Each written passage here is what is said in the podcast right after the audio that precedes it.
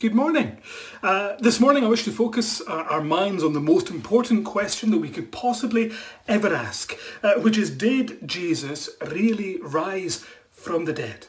Now, to avoid any confusion, I'm not talking uh, metaphorically. Uh, I'm not saying uh, perhaps his message rose from the grave. What I am asking, uh, the question that is of greatest importance, is did the person Jesus Christ, who was alive 2,000 years ago, die and rise again? This is the most important question you will ever ask. You see, if the answer is yes, he rose from the dead, then that has consequences because it means that you need to open up the door of your heart when he comes knocking. If the answer is no, he did not rise from the dead, then no amount of walking on water or feeding hungry crowds or restoring sight really matters. Uh, none of the wise sayings or insightful teaching really matters.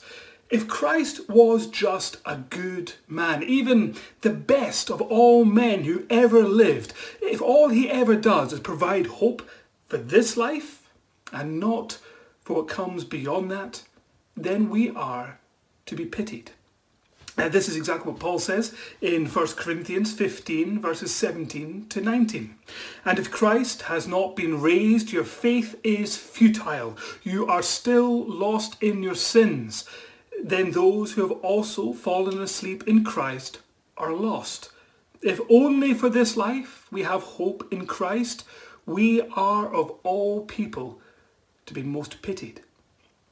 Now, this is what is at stake. Uh, this is why we focus on the death and resurrection each year at Easter. If Jesus rose from the dead, then no other miracle can compare. The others are chicken feed compared to this one. Because if he rose from the dead, he could do all the others. And more importantly, he could fulfill all of his promises, back up all of his teaching, and provide for us hope in this life and the next. Now, uh, before we get to the account uh, written in the Gospel of Matthew, let me first talk to you about chess. Yeah, you see, it's a game that I enjoy, and I wonder, of those of you who may play it, if there was a moment when you were playing when you sat opposite your opponent and you realised you were utterly outclassed. It's quite a humbling moment. That moment when you're playing away, concentrating on your next move, perhaps you're thinking that you're actually doing quite well. When suddenly from what seems to be out of nowhere, uh, your opponent moves a piece that he's positioned several moves ago, he didn't think anything of, and he moves it. And it pierces your defences, and it compels you to capitulate as you hear those words, checkmate. For me, this experience was given to me very often as a child when I was playing against my father. Now, he taught me how to play and I was naturally outclassed. Whilst I was concentrating on the next move, he was always 10 or 20 moves ahead of me now, through practice, you become better, but it is that strategy of it uh, that I think is important for this morning. You know, a love of strategy largely underpins the work that I used to do as a theologian, uh, though pieces on a board would be replaced with words and concepts and arguments as you try and see them through 10, 30, 50 moves down the line. It makes me think that Matthew would have been a very, very accomplished chess player. Moving as it does, all the pieces of evidence in the account of the death and resurrection of Jesus Christ.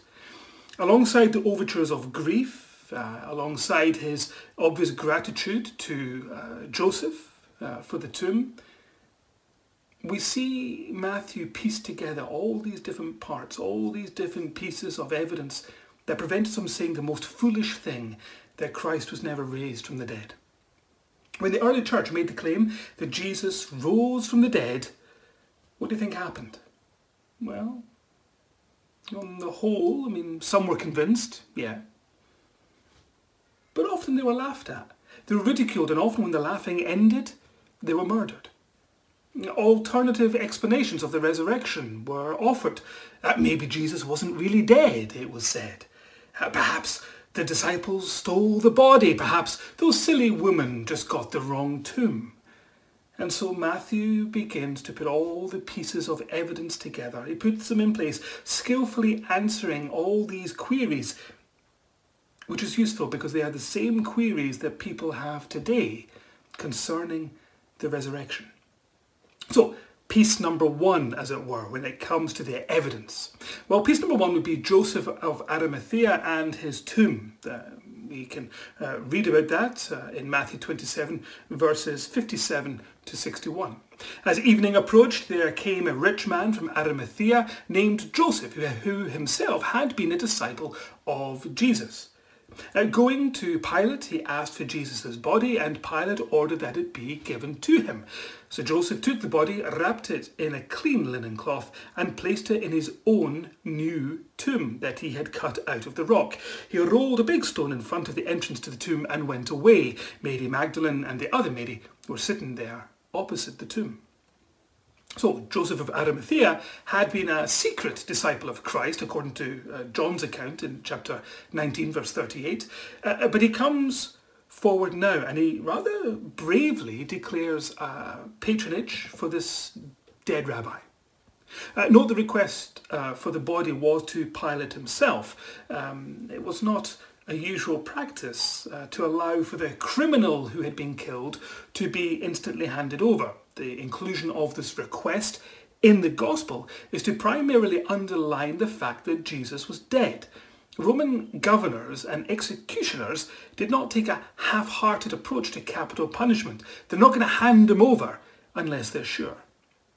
So this rich man is specifically noted to have buried Jesus in his own tomb, as we read in verse 60. Now, most Judean burial sites were private family tombs uh, scattered around Jerusalem and elsewhere, and they were quite different from what we might see in, in Aberdeen or Aberdeenshire today. Rich people such as Joseph uh, tended to have tombs which were essentially uh, caves, uh, we read about, uh, cut out, as it were, from the rock. Now these, uh, well, were, well the, the, opening was, was covered up by a large blocking stone that would have been rolled into a groove that would have been made specifically for that purpose. It's a design which means that the stone cannot be moved from the inside. Uh, now, only a few of these stones have survived to this day, but we have enough of them to realise that they were far too large for a single man to move, um, all of them uh, having a diameter larger than my six foot. The additional fact that it was a new tomb uh, shows that there was no one else in it. There was no reason for anybody else to go near it. Um, the newness of the tomb also makes it very easy to identify. Which brings me to piece number two in the evidence, which is the woman um, verse 61, as I said, uh, as I read out to you earlier, said uh, Mary Magdalene and the other Mary were sitting there opposite the tomb. So the two women are specifically noted to have observed exactly where the tomb was. They are presented as reliable eyewitnesses, uh, but they are unable to participate in all of this. They are unable to interfere at any point. They are seen to be uh, opposite, as it were, on the, the, the other side, watching.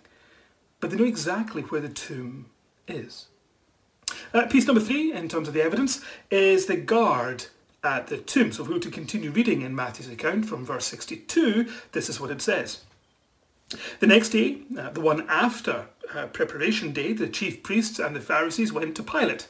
Sir, they said, we remember that while he was still alive, that deceiver said, after three days I will rise again. So give the order for the tomb to be made secure until that third day. Otherwise, the disciples may come and steal the body and tell the people that he's been raised from the dead. Uh, this last deception will be worse than the first. Take a guard, Pilate answered. Go and make the tomb as secure as you know how.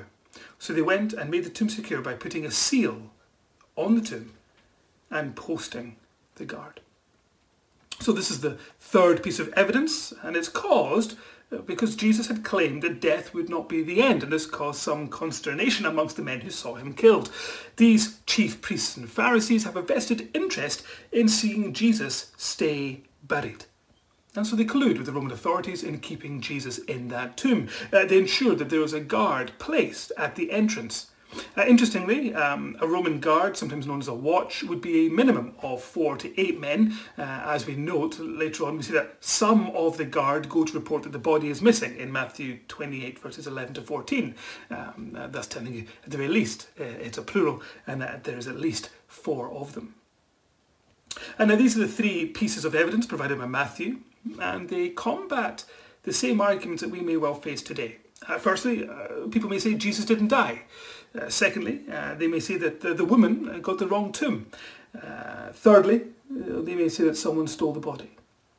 Now, uh, I used to travel a lot between Aberdeen, uh, where I live, and Glasgow, where I used to work. Uh, it's a fascinating journey, and uh, I often manage to talk about spiritual matters to a wide uh, array of people on that journey as I went there year after year. Now, there was one memorable journey near Easter time uh, where I sat opposite a, a rather uh, aggressive person uh, who did not believe in the resurrection, who sneered at any notion of faith. Uh, apparently, according to him, uh, logic and reason were to be relied upon, and my fluffy faith was considered no match for this. Uh, suitably challenged, I then asked him, Okay, if Jesus did not rise from the dead, what happened? And in part two, I'll tell you what he said. Welcome back to part two. Uh, so, having been asked if Jesus did not rise from the dead, what happened, my fellow passenger declared, hmm, Jesus did not really die. Now, this is a common response where people uh, believe that perhaps Jesus uh, swooned. He appeared to die. And consequently, he was able to recover in the tomb a couple of days later and from there escape. Well, says I, that is an interesting theory. However, we're talking about someone who was beaten and scourged, the flesh of his back being ripped to shreds until you could see the ribs. A cloak was put on his back, repeatedly pulled off to increase the blood loss. He is crucified with the large nails going through his wrists and ankles. He is lifted up so that his lungs fill with bodily fluids. Once he appears dead, the expert executioners then puncture one of his lungs and his heart. Uh, they do so with a spear leading to a flow of blood and water. But apparently, after a couple of days' rest, he's fine. The officials then hand over the body. Now, assuming the expert Syrian executioners had missed something, Pilate takes personal responsibility by officially handing over the body of a condemned rebel leader someone who has the capacity to turn a tinderbox region on its head. Taking a half-hearted approach towards capital punishment would be very, very unusual given the track record of Pilate himself. However, for me, the real cherry on top of this cake of incredulity is the idea that from within a tomb that cannot be opened from the inside, this badly broken, lung-pierced, pronounced dead individual manages, with his pierced heart, pierced feet and using nerve-damaged hands, to move aside a stone whose purpose it is to not allow easy access. A stone, remember, sealed, uh, about the size of myself in diameter. He then, for no apparent reason, takes off all of his clothes and now naked uh, and physically broken manages to walk straight past the Roman soldiers who are posted to guard the tomb, whose lives uh, would be forfeit if they just let the body disappear. And now this naked, broken man uh, decides to wander through the streets of uh, pilgrim-packed Passover Jerusalem, and he does it all without drawing the attention of the Jewish leaders who have feared that something like this might happen. Wow. Yeah. I mean, basically what we're saying is uh, he, he gets out, he walks down the street, and nobody notices a thing. And at this point, I, have, I must confess, in the conversation, I took a big breath, I looked him straight in the eye and I said, wow, I admire your faith. I'm afraid I can't believe that. No, logic requires I just simply accept that he rose from the dead, like the Bible says. Hmm, I can't believe what you're saying. So, uh, feeling sorry for him, I said, well, would you like to have another go? Would you like to come up with a different theory, as you don't want to believe that he rose from the dead? So a little taken aback, but now doubly determined, he tries again. He goes, well then, uh, they got the wrong tomb. Now, when I pointed out that there were two women uh, who saw the body being interred, he responded by saying that, uh, and this is his words, that women are hopeless at directions and they must have got lost. Odd enough, I can imagine men saying this through the generations. Uh, indeed, in the eyes of the Romans, a woman's account was worthless. It counted less than a man's at best. Uh, which means if you were going to make this up, if you were going to come up with this story, you would have men as witnesses. The, very inclusion of women, when only God considered them as being decent eyewitnesses, well, that smacks of authenticity. Anyway, having raised an eyebrow at his response and overlooking the point that men went to the tomb later, uh, since they uh, heard from the women, I felt that I had to point out that we're talking about not being able to find a brand new tomb, something that would have stuck out like a sore thumb. Uh, they would have to have been blind to mix it up, not just lost. Uh, plus, the Roman soldier standing outside may well have given a clue as to which tomb it was. However, the most powerful argument against this idea is the fact that the disciples start claiming Jesus is alive. Now, if they do so because they got the wrong tomb, rather than because it was empty, uh, then the Jewish authorities and the Romans that they were working with could have just produced the body that they were guarding. That would have been it. End of Christianity. You know, if they're saying Jesus is alive, look, the tomb is empty, they could say, well, you got the wrong tomb. Here he is. And that's it. Done. So to believe that, well, I turned to my uh, fellow passenger again and I said, wow, I admire your faith. I can't believe that. Logic compels me to accept that he rose from the dead. So somewhat put out, I offered him a further chance, uh, to which he replied this time, well, uh, the body must have been stolen. Well, I said, well, you know, at least that's a logical response. Um, so I said, well, well, who stole it? To his first attempt, he, said, well, I, grave robbers, which I'll admit at that point was unexpected. I didn't think uh, of that one. I said, huh, grave robbers. I mean, certainly there were a, lot of grave robbers around at the time, but it doesn't really work.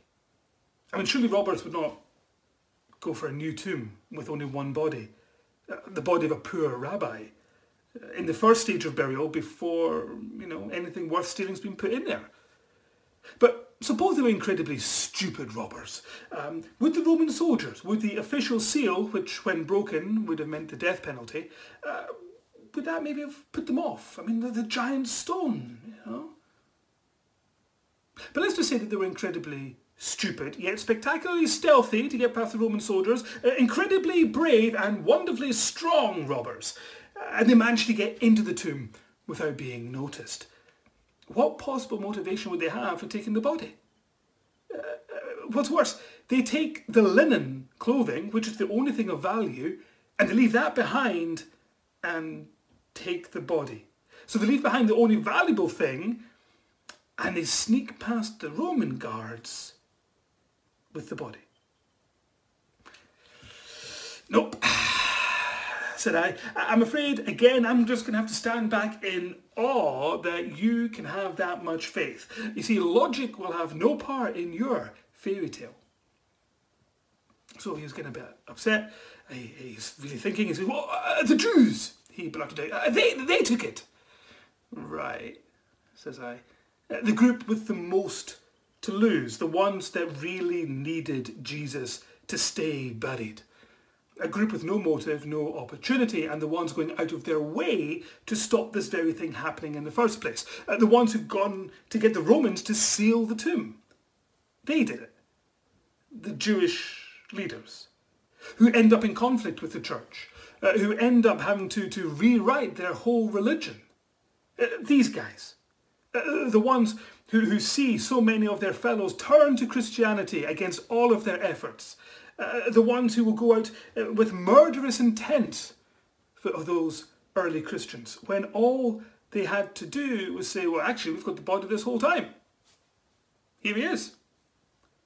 The greatest threat. And they could have destroyed it in an instance and yet didn't? No, says I, no, you're going to have to try again. Uh, so he does, and, and, and this time he goes, uh, well, um, the Romans, yeah, the Romans took it. Well, says I, I mean, they've got the opportunity. I mean, they're the ones guarding it. Uh, I mean, however, having provided the guard to stop it, it seems a little bit strange. I mean, they don't have a motive. Why would they do something so dangerous? But having killed him, they risk setting alight this tinderbox region and making a hero out of the one they've killed. Equally, I mean, the Romans do an awful lot to try and eradicate Christianity at the outset.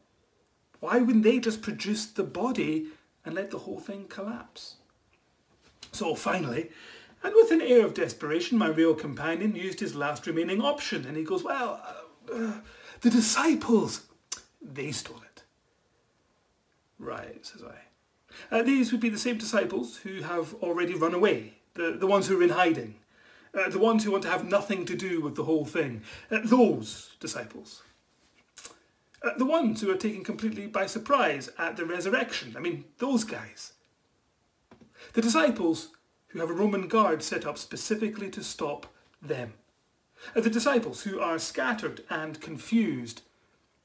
You know, I, I must confess, I think that they are the least likely of all of your options. Every single one of them will go on to die horribly because they believe that Jesus Christ rose from the dead. And that when he met them again, it was in supernatural force. Why would they all lie when they have no motive? Lies are usually told in order to gain something from some sort of selfish advantage. What advantage did these conspiring disciples gain through their lie? Signing up to this early Christianity resulted in hatred, scorn, persecution, excommunication, imprisonment, torture, exile, crucifixion, being boiled alive, roasted, beheaded, disemboweled and fed to lions. Where is the advantage? All of them die often very slowly and in great agony, and not one of them thought that seeing as it was all a lie anyway, not one of them thought to recant. Not one of them? Of the hundreds who'd been included in all of this, not one of them? Wow, said I. You know, I must again admire your faith to believe that. Logic, however, demands that I go with the only realistic option, that Jesus Christ, the Son of God, was raised again on the third day. And I concluded then as I conclude now. You see, the main reason that people do not want to believe that Jesus Christ rose from the dead 2,000 years ago and is alive today is the simple fact that a resurrection demands a response. It demands that this same Jesus, the present risen Christ, for all those who wish to say that Jesus did not rise from the dead, I can only admire your faith. Yeah, as C.S. Lewis once said, a man can no more diminish God's glory by refusing to worship him than a lunatic can put out the sun by simply scribbling the word darkness on the walls of his cell. Refusing to acknowledge him now makes no sense. It was ultimately a strategy doomed to failure.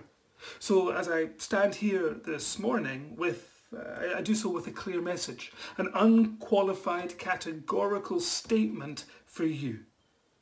This most on this most glorious of mornings. Jesus Christ died on the cross. He rose from the tomb. He ascended on high. As Saviour, he intercedes on our behalf. And even today, he knocks on the doors of hearts that need to be opened to him. For one day, he will return as the King of Kings to whom every knee shall bow. And for us who've accepted him, it is a glorious thing. And why we celebrate this Easter Sunday morning. Thank you.